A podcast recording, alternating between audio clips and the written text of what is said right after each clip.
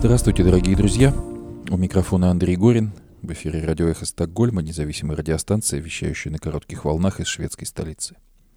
Мы были созданы в середине марта 2022 года по инициативе шведского интернет-провайдера Банхов, вскоре после начала российской агрессии против независимой Украины. Сегодня 15 января 2024 года. Полномасштабная война продолжается уже 691 день. Эхо Стокгольма в эфире по вторникам и субботам на коротких волнах в диапазоне 31 метра, частота 9670 кГц, в 10 вечера по Киеву и в 11 часов по Москве. Мы выкладываем наши программы на платформах Telegram, SoundCloud, Apple Podcast и YouTube. Сразу напомню, что 21 января пройдет всемирная акция российских диаспор в поддержку политзаключенных «Моя Россия сидит в тюрьме». В Стокгольме акцию организует антивоенный комитет Швеции Russians Against War – Манифестация пройдет в это воскресенье, 21 января в 14 часов в Стокгольме на Сергель-Стори. Сегодня в нашем выпуске. Швеция приступила к строительству двух подводных лодок с целью обезопасить восточные рубежи НАТО от возможных морских операций со стороны России. Атака России на НАТО. Что говорят эксперты о недавней публикации в газете «Бильд». Украина не согласится на замороженный конфликт. В Давосе проходит очередной саммит по регулированию войны в Украине. С начала войны в Украине из России вернули 517 детей, сообщил украинский омбудсмен на саммите в Давосе. Дроны, артиллерия, ПВО. Итоги визита в Киев министра иностранных дел Франции. Предъявлены обвинения исполнительному директору финской компании, экспортировавшей в Россию тысячи дронов. Израильские спецслужбы с коллегами из разных стран раскрыли сеть Хамас, занимавшуюся подготовкой терактов по всему миру, в частности в Европе. Скончался поэт Лев Рубинштейн. За что воюет Россия в Украине? Путинский губернатор в очередной раз вспомнил про гендерно-нейтральные туалеты. Мы предложим также вашему вниманию продолжение трансляции новогоднего стрима, прошедшего на канале форума «Свободной России». В последующих эфирах мы продолжим трансляцию. Напомню, что резолюцию, принятую на пятой антивоенной конференции форума, которая прошла в заголовках крупнейших мировых медиа, можно прочитать и подписать на сайте форума «Свободной России».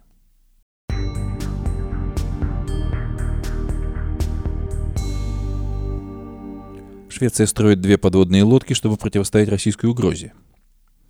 Страна приступила к строительству двух подводных лодок с целью обезопасить восточные рубежи НАТО от возможных морских операций со стороны России. 66-метровые дизель-электрические субмарины типа А-26, названные Блекинги и Сконы, будут спущены на воду в 2027 и 2028 годах и вместе с четырьмя уже имеющимися в Швеции подлодками станут нести боевое дежурство в Балтийском море. Они станут первыми подводными лодками, построенными в стране с середины 1990-х годов.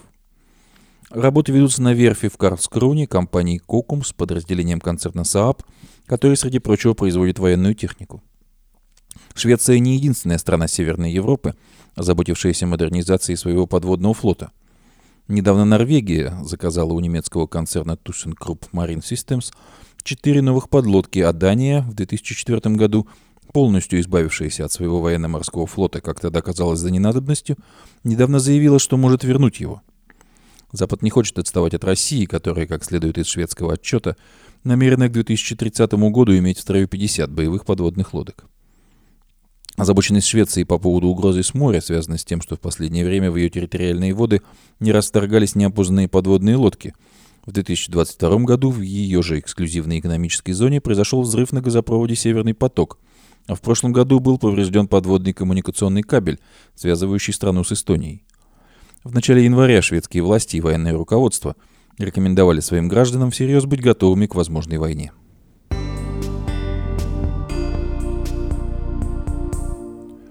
Бундесвер готовится к нападению Путина, гласит заголовок в недавно вышедшем номере немецкой газеты «Бильд», рисующий сценарий начала войны России против НАТО – Каковы оценки экспертов по поводу реалистичности этой перспективы? Газета «Бильд», самая массовая в Германии, нередко становится инициатором шумных медиакомпаний.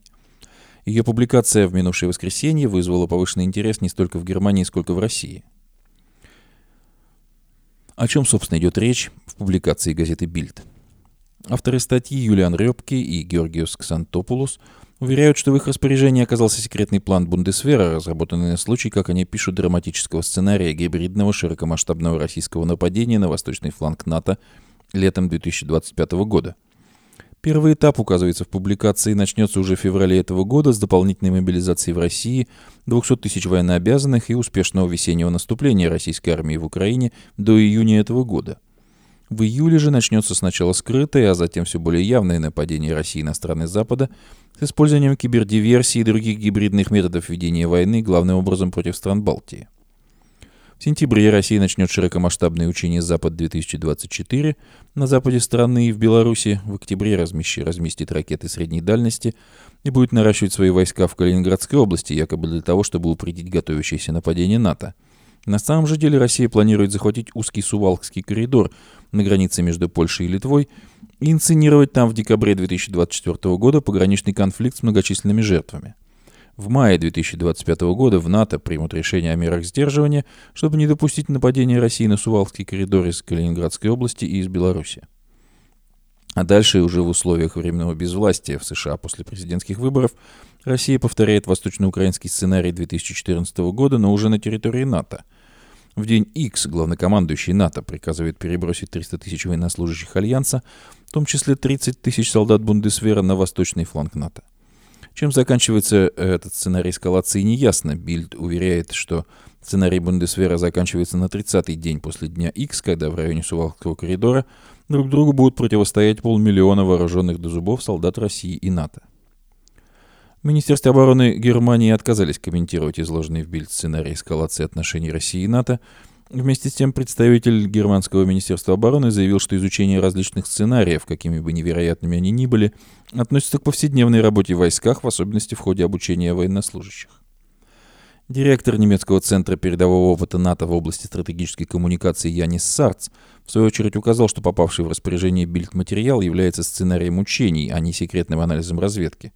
Сценарий учений, поясняет он, это всегда воображаемая ситуация для проверки военных возможностей в той или иной области – в прошлом такие сценарии были полностью вымышленными, с несуществующими странами и географическими названиями, но сейчас, добавил Сарц, в сценариях используют реальные страны и географические объекты. Полковник Бундесвера в отставке, военный эксперт Берлинского фонда «Наука и политика» Вольфганг Рихтер также не видит ничего экстраординарного в наличии у Бундесвера сценариев на разные случаи жизни. Речь идет о разработке сценариев, что абсолютно нормально для любой армии. Мы же уже два года говорим о агрессивной войне России против Украины, и вполне естественно, что в НАТО отреагировали на это разработкой планов по защите своих восточных партнеров при разных вариантах развития событий. Цель разработки таких планов, поясняет эксперт, подготовиться к различным вариантам нападения, чтобы выяснить, например, насколько быстро можно будет перебросить войска к потенциальному театру военных действий, понять, где могут возникнуть проблемы и в ходе учений своевременно их устранить. В данном случае, подчеркнул Рихтер в беседе с Deutsche Welle, речь однозначно не идет о конкретном прогнозе российского нападения, а о возможном сценарии того, что могло бы произойти, и соответствующим образом научить войска реагировать и извлечь должные выводы. Эксперт еще замечает, э, что это не прогноз нападения, и это не имеет никакого отношения к вероятности нападения. У эксперта Германского общества внешней политики Штефана Майстера двойно, двойственное отношение к изложенному Бильд-сценарию – с одной стороны, по его словам, полезно разрабатывать разные сценарии нападения России на НАТО, даже если это сравнительно нереалистично, поскольку сейчас Россия и так очень сильно вовлечена в военные действия в Украине и несет крупные потери в живой силе и технике. Но мы ведь и большой войны России против Украины не ожидали и не были к ней готовы, признает эксперт. Майстер считает, что у России в настоящий момент нет потенциала начинать большую войну против НАТО. Но и исключить нападение России на страны Балтии нельзя, добавил он. Поэтому надо готовиться и к таким сценариям, но не впадать в крайности и не начинать уверять, что это самый реалистичный сценарий. С другой стороны, Штефан Майстер говорит об определенной истерии в публичной дискуссии, особенно в определенных кругах, в которых очень завышается вероятность атаки России на страны НАТО. Надо более тщательно анализировать, что действительно реалистично ожидать со стороны России, а что является просто паникой, которую привносят в наш дискурс страны, которые могут быть затронуты российской агрессией, сказал Майстер, намекая на страны Балтии. Нам нужен баланс в этой дискуссии и готовиться к различным сценариям, да, но не так, чтобы начиналась истерика, которая делу не поможет. Разумеется, констатирует эксперт, надо прорабатывать разные сценарии нападения России на зону ответственности НАТО, подсчитывать, сколько в таком случае потребуется войск и боевой техники, но в настоящий момент куда насущнее думать о том, в чем Украина будет нуждаться через год, через два года, и уже сейчас размещать соответствующие заказы.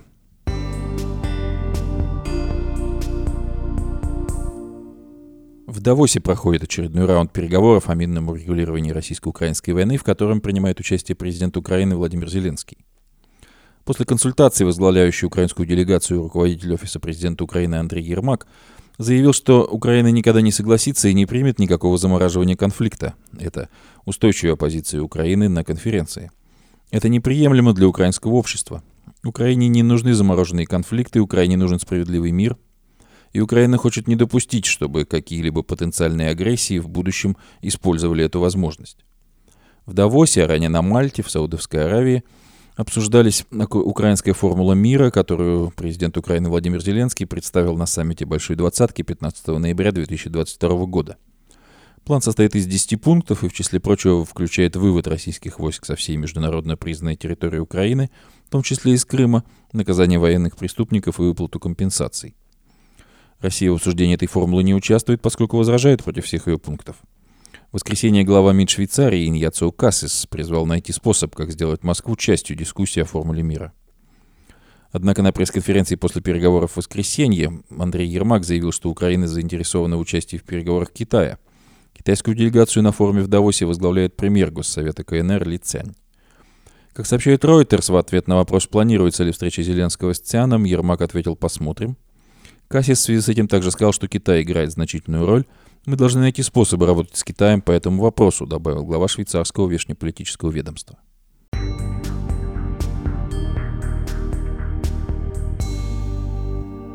С начала российского вторжения в Украину были возвращены 517 детей и 2828 взрослых, которых похитили и незаконно удерживали в России, сообщил полномоченный Верховной Рады по правам человека Дмитрий Лубенец на форуме в швейцарском Давосе в воскресенье. Сейчас дома 517 детей и 2828 взрослых, среди которых только 150 гражданских. А наша задача вернуть всех, заявил Лубенец, призвав международное сообщество немедленно консолидировать свои усилия в этом направлении. По данным украинских властей, по состоянию на конец 2023 года из Украины в Россию были депортированы 19 546 детей. Незаконная депортация детей с оккупированных территорий Украины в Россию – стало основанием для выдачи Международным уголовным судом в Гааге ордера на арест Владимира Путина и его так называемого детского омбудсмена Марии Львовой-Беловой. Супруга президента Украины Елена Зеленская, выступая на заседании Парламентской ассамблеи Совета Европы, указывала, что Международный уголовный суд назвал лишь двух подозреваемых, хотя на самом деле их тысячи, потому что это не случайное преступление, а целый специально созданный механизм, нацеленный на похищение украинских детей.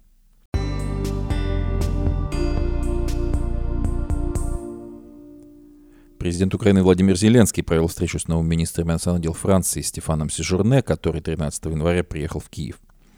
Зеленский назвал символичным то, что свой первый зарубежный визит Сижурне в новой должности нанес именно в Украину. И именно в такое время, когда Россия пробует разные способы, чтобы нарастить количество ударов по Украине и способность обходить наше ПВО.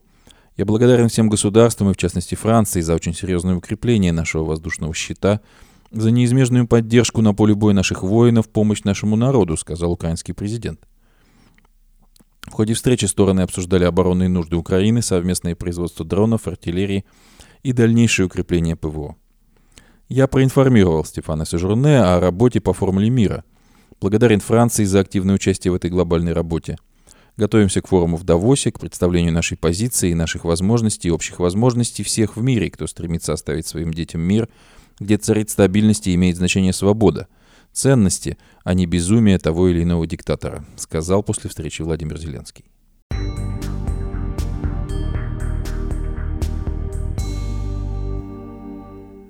Исполнительному директору финской компании, экспортировавшей в Россию тысячи дронов, предъявлены обвинения. Работающие в Финляндии компании экспортировали в Россию, среди прочего, более 3500 дронов и товаров двойного назначения на сумму более 3 миллионов евро. Финский прокурор сообщает, что вынесла обвинение исполнительному директору двух финских компаний «Луминор» и «Сиберика» Габриэлю Темину в нарушении санкционного законодательства при отягчающих обстоятельствах и экспорте товаров двойного назначения. Финская таможня проинформировала о расследовании по этому вопросу 5 декабря. Тогда стало известно, что компании, которыми управлял Темин, экспортировали в Россию почти 3500 дронов и товаров двойного назначения – Таможня подозревает, что в общей сложности через Финляндию в Россию было перевезено товаров на сумму более 3 миллионов евро. По данным таможни, полученной в ходе расследования информация свидетельствует о том, что деятельность осуществлялась и финансировалась из России. Темин был заключен под стражу в сентябре уездным судом Восточной Усима по подозрению в грубом нарушении санкционного законодательства Финляндии. Кроме того, трем сотрудникам Сибирика предъявлены обвинения в нарушении санкционного законодательства при отягчающих обстоятельствах, а также представителю компании, который осуществлял транзитные операции от ее имени. По данным расследования, таможни компании, принадлежащие Темину, закупали и экспортировали или пытались экспортировать в Россию подсанкционные товары более чем 30 партиями. Компании «Сибирика» и «Луминор», возглавляемые Теминым, включены в санкционный список США. Габриэль Темин также внесен в персональный санкционный список. «Сибирика» — это складская компания, а «Луминор» занимается экспедированием и фрахтом. Обе компании продемонстрировали значительный рост дохода в 2022 году, когда Россия начала агрессивную войну в Украине. Предприниматель является исполнительным директором двух компаний, работающих в Финляндии. Сам он гражданин Франции. С 1991 года он имеет постоянный адрес проживания в Финляндии. Израильские спецслужбы с коллегами из разных стран раскрыли сеть террористической организации «Хамас», занимавшуюся подготовкой к терактам по всему миру, в том числе в Европе.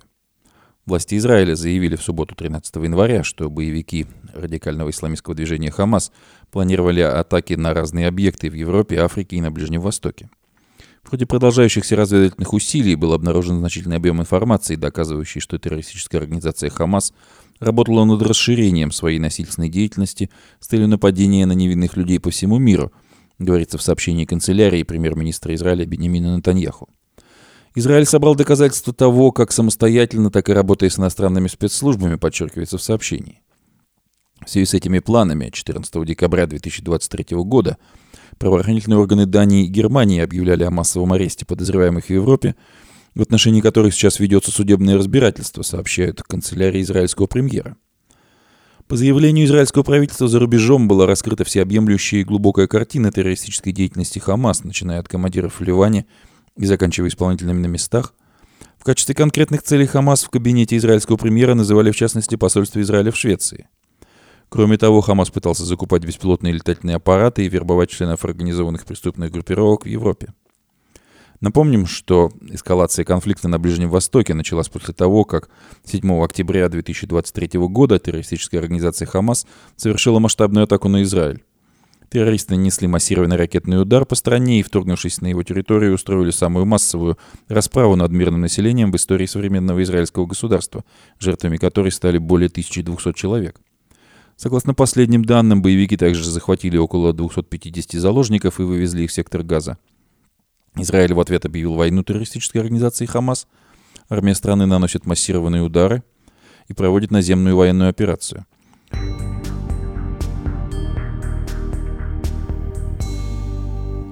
Поэт и эссеист Лев Рубинштейн, которого несколько дней назад сбила машина, умер в московской больнице. Об этом в своем живом журнале сообщила его дочь Мария. «Мой папа, Лев Рубинштейн, умер сегодня», написала она утром 14 января.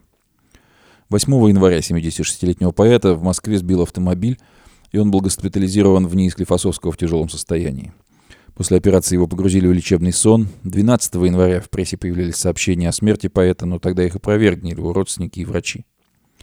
Наряду с Всеволодом Некрасовым и Дмитрием Приговым Лев Рубинштейн – один из основателей московского концептуализма. Рубинштейн занимался литературой с конца 1960-х годов. В начале 70-х начал разрабатывать собственную стилистику минимализма.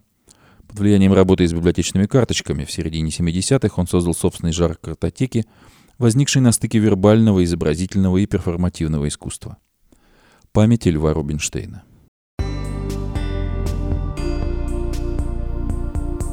За что воюет Россия в Украине? Путинский губернатор в очередной раз вспомнил о гендерно-нейтральных туалетах. Губернатор Санкт-Петербурга Александр Беглов заявил, что в украинских школах якобы есть гендерно-нейтральные туалеты, и поэтому российским военным не нужно объяснять, какие ценности мы отстаиваем. Александр Беглов считает, что российские военнослужащие хорошо понимают, за что воюют, потому что видели в украинских школах гендерно-нейтральные туалеты. Об этом он написал в своем телеграм-канале после недавней встречи с своими ранеными военными в госпитале. Те, кто с автоматом в руках прошел украинизированную версию Донбасса, хорошо понимают, за что мы воюем. Этим ребятам, которые видели в школах туалеты, где вместо двух помещений для девочек и для мальчиков три помещения, не нужно объяснять, какие ценности мы отстаиваем, заявил в своем высере путинский губернатор. Защита детей от влияния Запада и укрепление традиционных ценностей ранее неоднократно упоминались российскими политиками и чиновниками в качестве оправдания вторжения России в Украину. В сентябре 2022 года, объявляя об аннексии четырех регионов, российский президент Путин посвятил часть своей речи обвинениям в адрес западных стран, где детям якобы навязывают извращение. Разве мы хотим, чтобы здесь у нас, в нашей стране, в России, вместо мамы и папы были родитель номер один, номер два, номер три? Совсем спятили уже, сказал тогда Путин. В декабре 2022 года глава МИД России Сергей Лавров жаловался на гендерно-нейтральные туалеты в Швеции. Я спросил, где туалетная комната, мне показали дверь с буквами ВЦ. Я спросил, это для дам или для джентльменов. Мне сказали, у нас все общее. Я не поверил, но это на самом деле было так. Вы не представляете, насколько это не по-людски, просто не по-людски, говорил путинский министр. Нынешнее заявление Беглова вызвало недоумение как у сторонников, так и у противников войны в Украине. В частности, петербургский депутат Борис Вишневский напомнил, что по данным Росстата четверть россиян не имеют централизованной канализации, используя выгребные ямы и септики.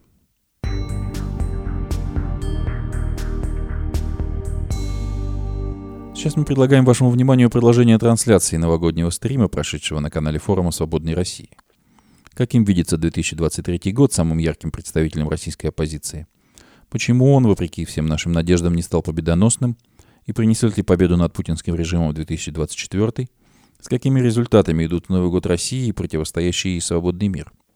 О достижениях и поражениях, планах на ближайшее будущее и способах их реализовать – говорят основатели форума Гарри Каспаров и Иван Тютрин, члены Совета форума «Свободной России» Евгения Чирикова, Михаил Крутихин, Наталья Пелевина, Николай Полозов, Александр Морозов, Александр Скобов, Игорь Эйдман, Евгений Киселев и Дмитрий Орешкин, а также художница и писательница Катерина Марголис, врач и волонтер Андрей Волна и журналист Константин Эгерт. Напомню, что резолюцию, принятую на пятой антивоенной конференции форума, которая прошла в заголовках крупнейших мировых медиа, можно прочитать и подписать на сайте форума «Свободной России». Скажите, пожалуйста, вот на данный момент, как вы считаете, вот эта операция, насколько эффективна в данный момент и может ли она расшириться до масштабной э, операции против, собственно говоря, э, всего государства хуситов, если это можно назвать государством, да? А поскольку э, хуситы, то есть йеменские боевики, которые захватили часть, в сущности половину страны Йемен, да, они контролируют столицу Сана, у них довольно немалые ресурсы, в том числе которые им поставляет Иран. Ваше мнение? А, обстановка там сложная, но не безнадежная. Да, действительно, примерно 10% мировой торговли нефтью проходит именно через Бабель-Мандебский пролив, э, то есть через э, Красное море, Суэцкий канал и далее, далее, далее. Хуситы пользуются серьезной поддержкой Ирана, хотя Иран это никак не рекламирует и не признается в этом. Но есть надежда на то, что все-таки международная операция э, будет иметь успех. Э, с чем связаны эти надежды? Хотя бы с успехом, если вы помните, была такая международная операция против сомалийских пиратов, которые захватывали и танкеры, и пассажирские суда, и, и контейнеровозы, и бог знает что. И, в общем, разгул пиратства у берегов Сомали был жуткий совершенно. Объединили усилия сразу несколько стран, э, послали туда военные корабли, вот э, в Норвегии, где я сейчас нахожусь, в морском музее есть специальный зал, посвященный операции у берегов Сомали. Там трофеи, которые были отобраны у этих пиратов. И операция успешная. Кто вот сейчас слышал, слышал про этих вот сомалийцев? Но туда привлекали еще не только военно-морские силы разных государств, туда привлекали даже частные ну, охранные организации, то есть э, которые, судя по всему, имели наибольший эффект в этой борьбе. То, что сейчас развернута какая-то операция против хуситов в море, э, эффект уже заметен, потому что танкеры стали возвращаться на этот маршрут. Если им прежде, прежде тратить дополнительно э, больше 10 дней, а то и 2 недели, чтобы огибать всю Африку, а не проходить через Красное море, то сейчас танкеры возвращаются.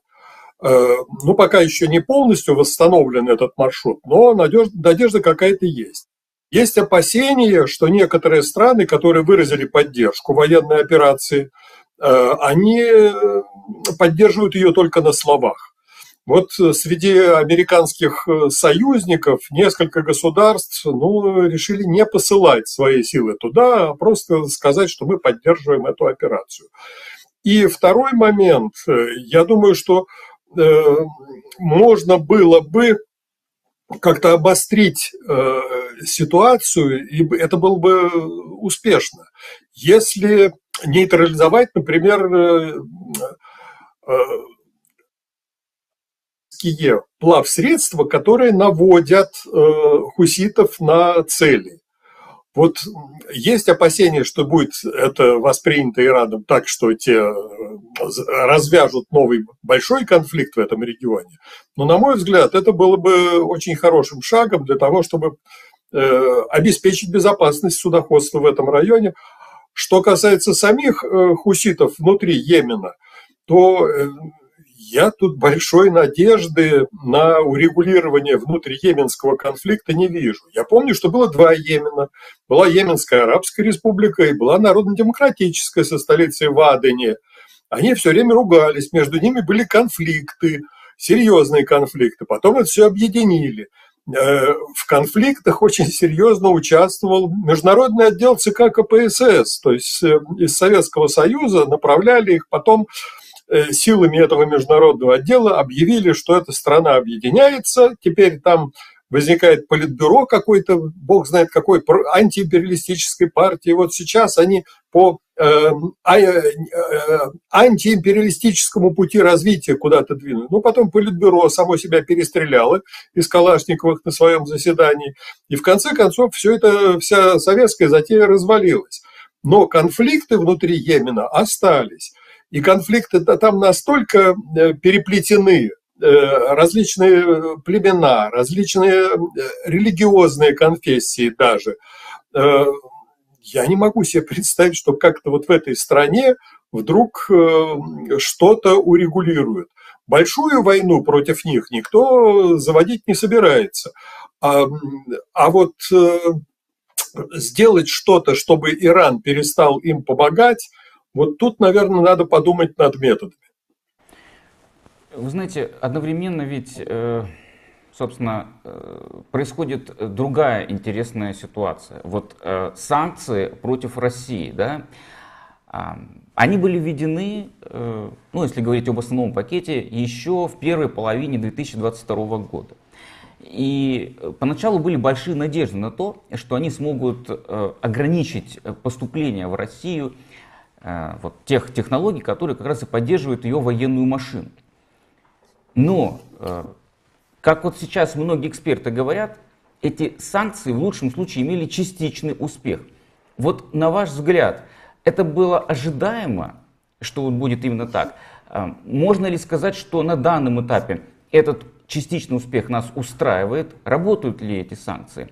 И каковы перспективы их ужесточения и предотвращения для России возможности обойти эти санкции? Вот э, сразу несколько вопросов вот в таком одном, если хотите, итоговом э, к концу 2023 года. Да, работают ли санкции? Ну, тут надо начать э, с покаяния, потому что когда вводились эти санкции, нефтяные санкции в виде введения потолка на цену российской нефти, 60 долларов за баррель э, смеси Юралс, причем только та нефть, э, которая экспортируется морем, на трубопроводные поставки никакого, никаких санкций никто никогда не вводил. Поэтому вот тот же самый Китай, который основную часть нефти из России получает по трубе, он вот под э, этот его, эти его торговые отношения под санкции не попали. Но у меня тогда, когда вводили эти санкции, было впечатление, что если они будут работать в полном масштабе, то Россия в течение где-то года, а может быть полутора лет, потеряет до 50% добычи нефти. Вот до чего доходили предсказания, в том числе мои. Все было просчитано. Вот посмотрите, вот столько-то западные страны отказались покупать нефть. Вот здесь э, они не смогут ничего сделать, потому что ну, есть, нету такой возможности э, морем столько экспортировать. Но в России, э, я думаю, что предвидели такую ситуацию и заранее начали готовиться договариваясь с покупателями нефти в Индии в первую очередь, во вторую очередь в Китае, с тем, чтобы резко увеличить поставки нефти вот в эти государства. С Китаем у них не очень получилось, потому что, я уже сказал, там в основном по трубе нефть идет, и э, морем нефть в Китай доставлять из Балтики или из Черного моря – это очень и очень накладно. Поэтому там много не выиграешь ни на каких скидках. А с Индией здорово получилось. Индия стала покупать нефть э, со скидками. А, когда только ввели санкции, то эффект был ну, практически мгновенный. Когда посмотрели в январе 2022 э, года, после введения санкций в предыдущем месяце, в декабре, э, нефтегазовые доходы в федеральный бюджет сократились на 48%, то есть половина доходов нефтегазовых бюджет, она исчезла, их просто не было. И кто будет говорить, что санкции не работают? Вот они начали работать. Постепенно, где-то к середине вот нынешнего уходящего года, э, этот процент сократился где-то до 27-28%. А дальше вот где-то 23% все равно санкции сожрали у федерального бюджета вот эту сумму, несмотря на все ухищрения. Сейчас э, санкции работают, они по-прежнему отбирают часть доходов у федерального бюджета, но, конечно, не так, как рассчитывали на это. Но э, если посмотреть пристальнее, то ситуация э, следующая. Э, федеральный бюджет добирает денег из-за санкций, но российская нефть, которая поступает в ту же самую Индию, а это главный сейчас покупатель, она торгуется по неплохим таким ценам. То есть цены доходили до 80 с лишним долларов за баррель, 76, 75, то есть это вполне устраивало и Россию, и Индию. А, но когда стали смотреть, а насколько это помогает российскому бюджету, и вдруг выяснилось, что российский бюджет получает эм, свои налоги вот с экспорта нефти за первую продажу. А первая продажа, она меньше 60. Вот все, вроде бы э, танкер с такой нефтью, он может спокойно проходить и датские проливы, там, и Босфор, и все что угодно. Любой контроль покажет, что э, нефть дешевая первому покупателю. Дальше э, любой контроль покажет, что страховка обеспечена нормальными страховыми организациями, которые подтвердили, что вот стоимость этого нефтеналивного груза ниже потолка, обозначенного в санкциях. А дальше начиналась накрутка. То есть первый покупатель, например, нефти, которую Лукойл экспортирует, это была компания Литаско, а она на 100% принадлежит Лукойлу. И она зарегистрирована за границей, и деньги свои в Россию не возвращает. Дальше она перепродает еще через 3-4 организации какие-то вот эту нефть. А, и в конце концов вот этот навар, он не попадает в российский бюджет. Путин еще в конце июня прошлого года, вот э, э, этого года, в конце июня этого года издал указ, который разрешал российским компаниям оставлять практически всю экспортную выручку за границей. Расчет был такой, что, о, вот мы сейчас обманули всех, обманули Запад, мы вот эту вот выручку, которую дополнительно слупили за эту нефть, мы ее пустим на финансирование контрабанды военных товаров, военных грузов, то есть на финансирование войны. А получилось не очень, потому что вот те дочерние компании и российских фирм, э, которые сидят за границей, от Сингапура и Гонконга до Эмиратов, они эти деньги просто оставляли себе. Вот найти их где-то на потаенных заграничных счетах стало практически невозможно. Ситуация получилась такая. Вроде бы санкции работают, часть эм, э, денег из российского федерального бюджета они оттянули эти санкции, но для коррумпированных чиновников завязанных вот в этой цепочке навара на цен на нефть, это оказалось э, огромным благом. И идет сейчас, ну, фактически такая кампания по извлечению прибылей из санкций э, западных.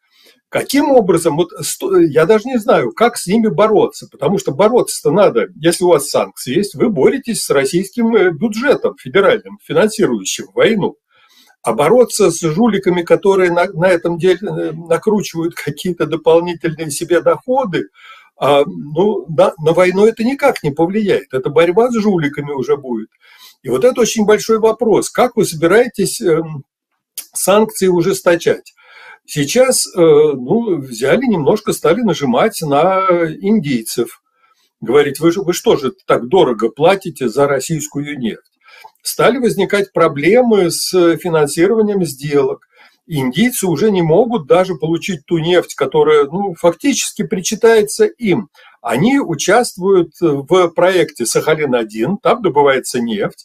Они свою долю нефти э, из этого проекта должны получить.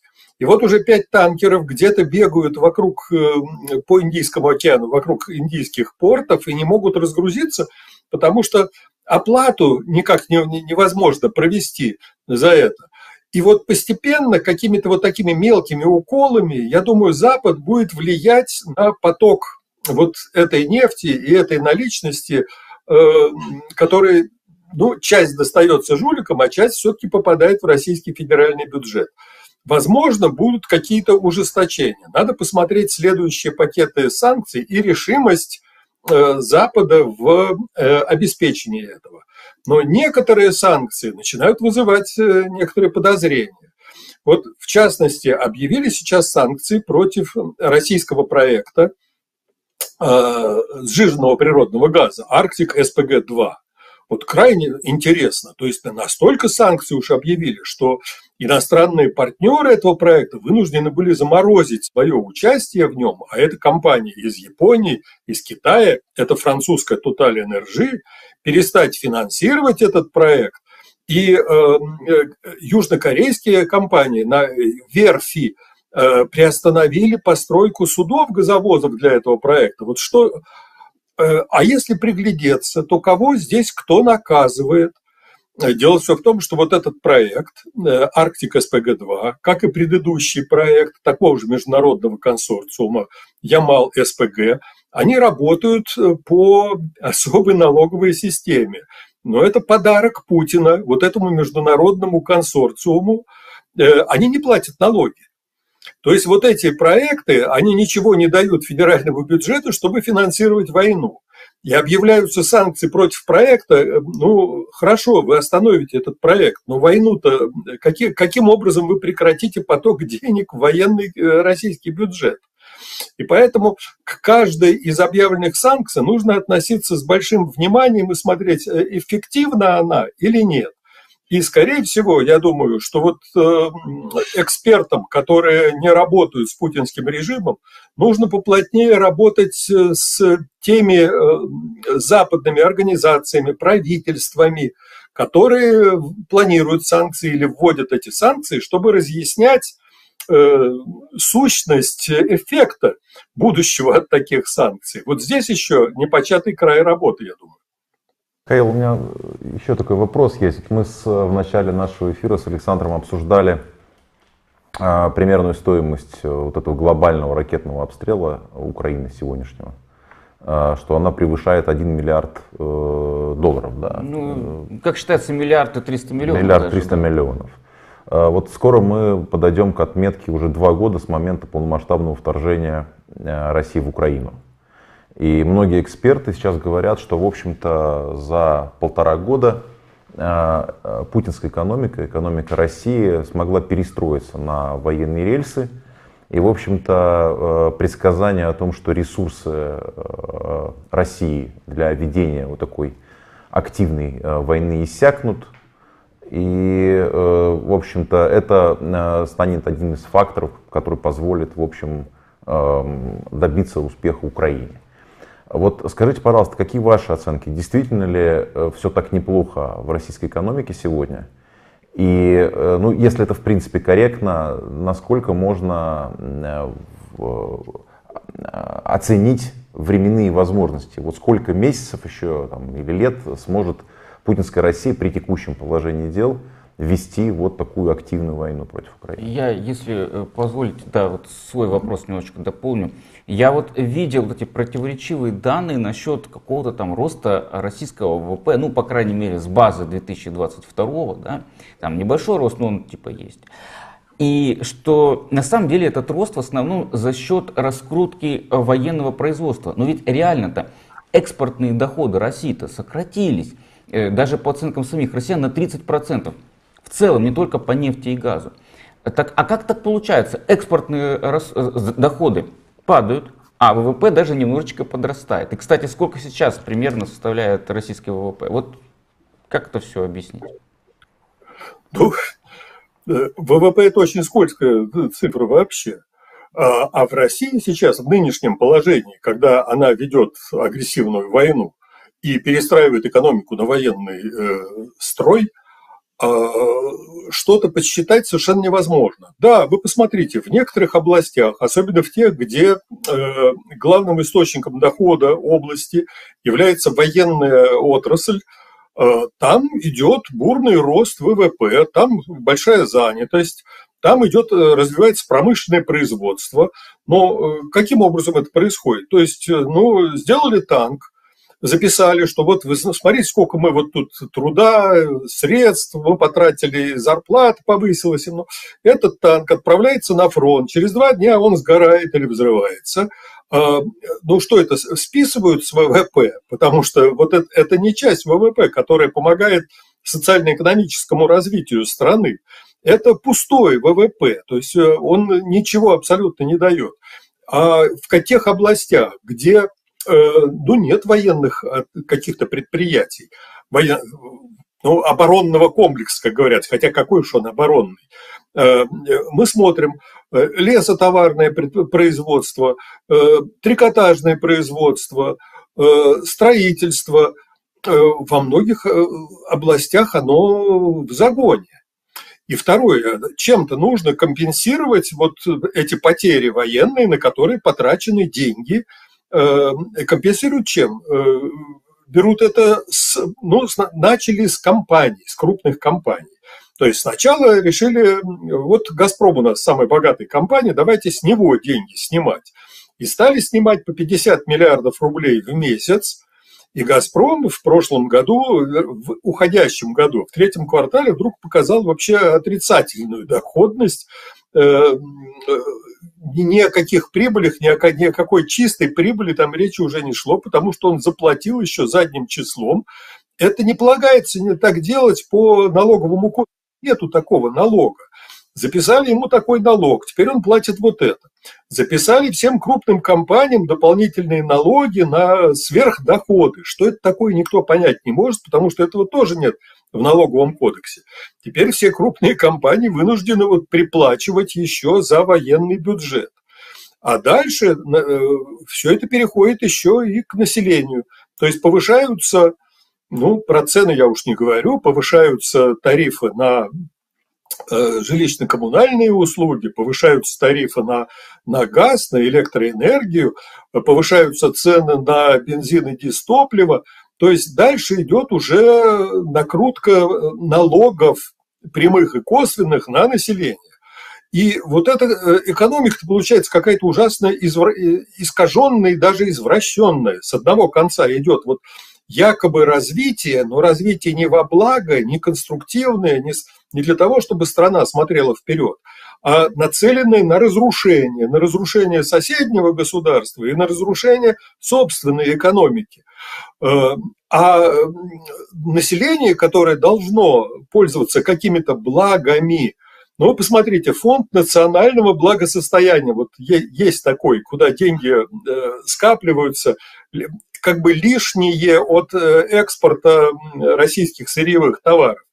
Так он вдруг выделяет 2,9, ну почти 3 триллиона рублей на что? Ну, внутрь, в военный бюджет. Вот это благосостояние – фонд-то благосостояния, откуда что берется. И поэтому надо ожидать, что дальше продолжится ограбление населения, потому что с компанией вот скоро уже, я думаю, взять совсем уже будет нечего. когда у нас...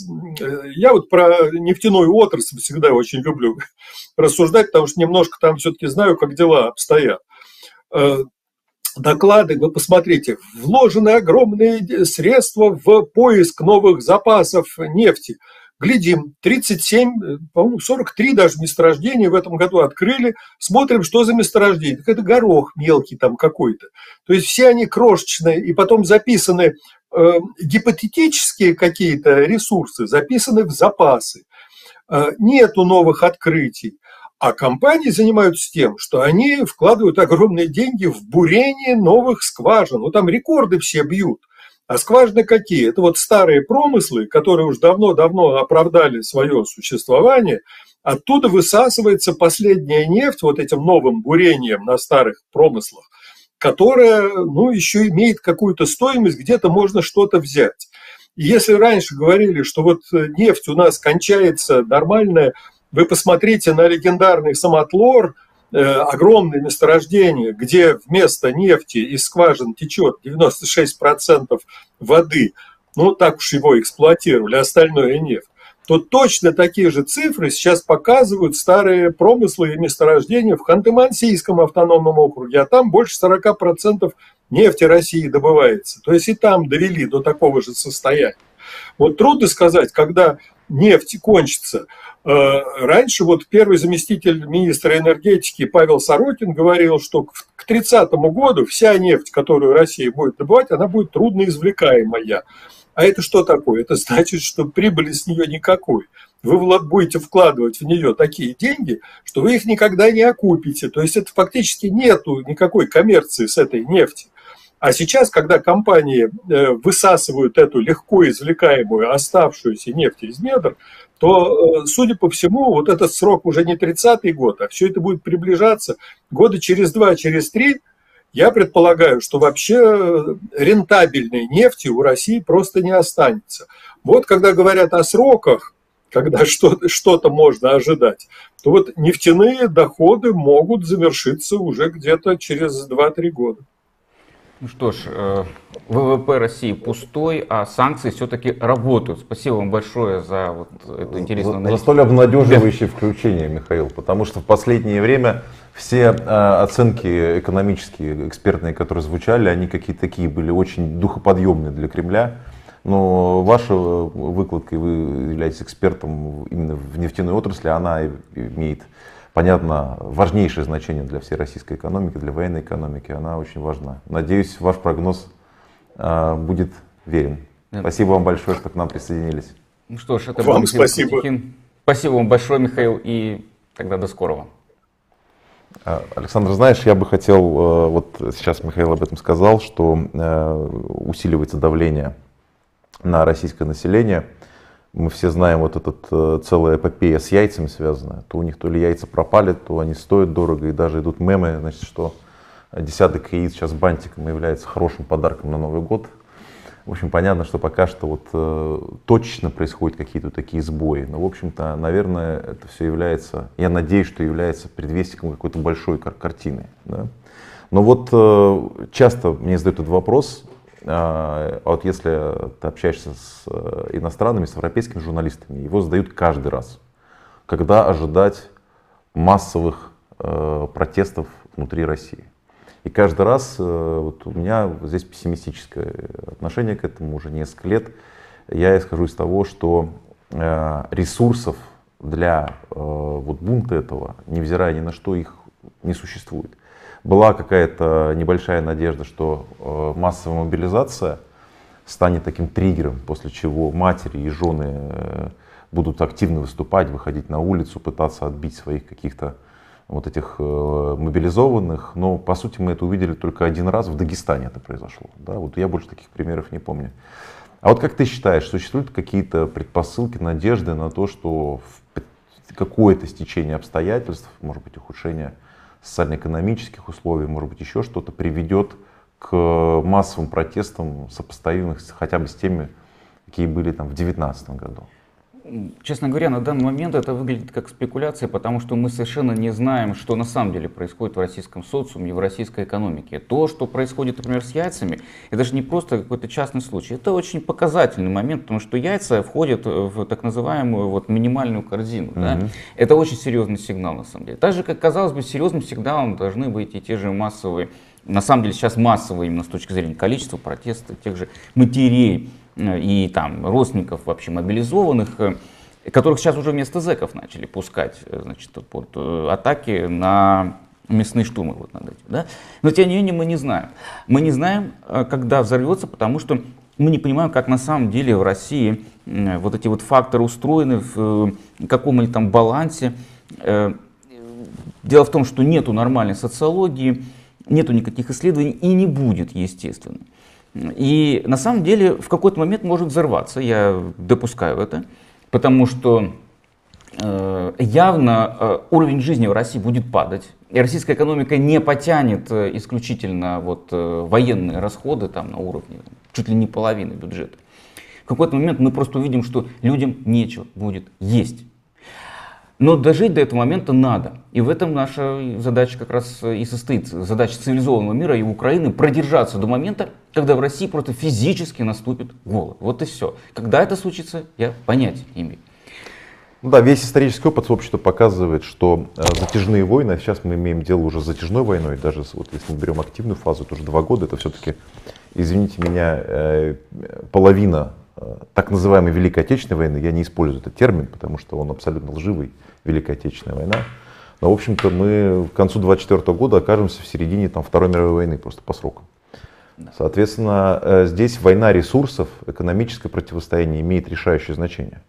Вот, допустим, Вторая мировая война, понятно, что ленд-лиз и помощь Америки, еще даже до вступления в, в июне 44 года э, Америки, значит, непосредственно военные действия, они, в общем, оказались решающим фактором. Просто, просто экономически перемолотили как бы, вот эту немецкую машину. Да? То есть вот. И я абсолютно с тобой согласен, что вот в затяжных войнах вот здесь важно держаться, потому что Путин, очевидно, ведет войну на истощение. И внутренних ресурсов, естественно, пятой колонны по всему миру работают, и, естественно, рассчитывает на возвращение в Белый дом Трампа. Почему-то они считают, что, в общем, это даст им Э, дополнительные плюсы для вот ведения агрессивной войны.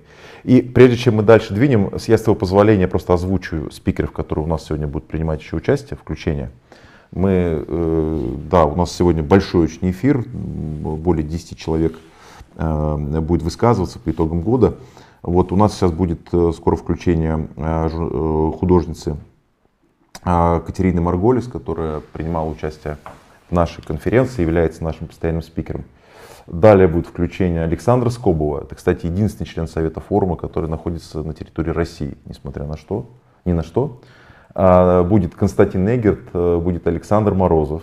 И к 18 часам будет включение Гарри Каспарова. Также сегодня будет еще Наталья Пелевина, Евгений Киселев. То есть много будет интересного. И прежде чем э, перейти дальше к, к следующему включению, Э, такая короткая информация. Вот сейчас три перевода уже сделали. Э, порядка 150 евро поступило на счет. Но чтобы вы понимали, чтобы как бы вот как, вот какое соотношение, да, потому что понятно, что помощь Украины, когда мы ее слышим, там оперируют какими-то миллиардами, миллиардами долларов, естественно, вот такая небольшая помощь, казалось бы, она капля в море. На самом деле это не так потому что вот что касаемо российских вот этих батальонов, вот э, обмундирование современное вот, по натовскому образцу, э, это примерно 450 евро. И на самом деле, вот даже помощь там, в размере 50, там, 100 вот этих комплектов, это реальная, это вот реальная помощь конкретным людям. Поэтому не стесняйтесь, пожалуйста, вот у вас есть QR-код, вы можете туда продолжать переводить средства. Ну, мы, естественно, э, не озвучиваем э, тех, кто эти средства отправляет по понятным причинам. Э, но, тем не менее, я повторю, что потом все эти средства, вся, весь отчет по закупу и по поставкам, это все будет опубликовано на официальных страницах форума, как это мы сделали по итогам аукциона. Ну что ж, а теперь Екатерина Марголис, художница, эссеистка и волонтерка, которая, кстати, тоже участвует в организации вот этого аукциона и сбора в пользу добровольцев, которые сражаются на стороне вооруженных сил Украины. Катя Марголис в эфире форума «Свободной России». Сегодня очень трудно поздравить кого-то с Новым годом, подвести какие-то итоги, что-то пожелать. После массовой атаки 110 ракет было выпущено по украинским городам. Это самая крупная атака россиян на Украину за эту войну. Атака демонстративная и страшная. После нее не имеет смысла подводить какие-то итоги, хвастаться какими-то достижениями, а имеет смысл подумать, что я сейчас, я лично могу сделать для того, чтобы противостоять этому злу. И главное, к чему я хочу призвать своих бывших соотечественников, особенно находящихся в эмиграции, это поддерживать вооруженные силы Украины. Единственную силу сегодня, способную и противостоящую этому страшному мировому всемирному злу. Поддерживать тех редких российских добровольцев, которые сражаются на стороне Украины. Мы художники, мы люди творческих профессий. Мы многое что можем придумать. Аукционы, благотворительные вечера, э, выставки. Наше искусство, наши способности, то, что мы можем сделать, должно служить делу свободы и правды. Наверное, это главное пожелание в новом году. Не бояться идти своим путем, идти к правде и свободе. Слава Украине! Героям слава. Героям слава. сказать в ответ, да. Ну, все верно. Вот, собственно, помощь такая материальная, вот тот самый QR-код, про который я уже там не первый раз говорю. Но я абсолютно согласен с этой логикой.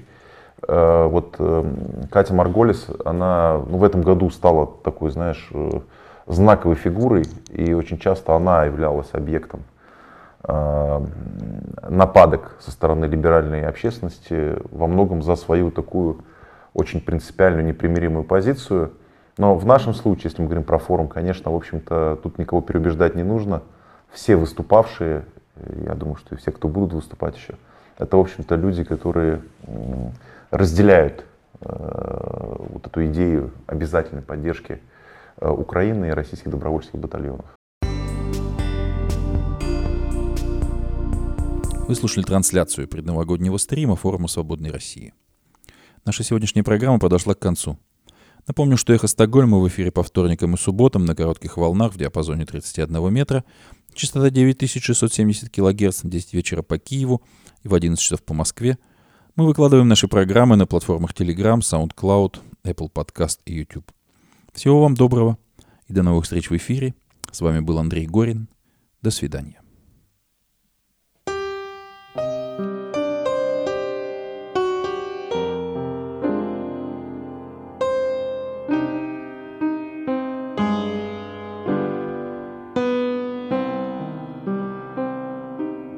Метелкин Владимир Платонович был с детства не в меру речист, Общественных чувств Камертонович, заслуженный пропагандист.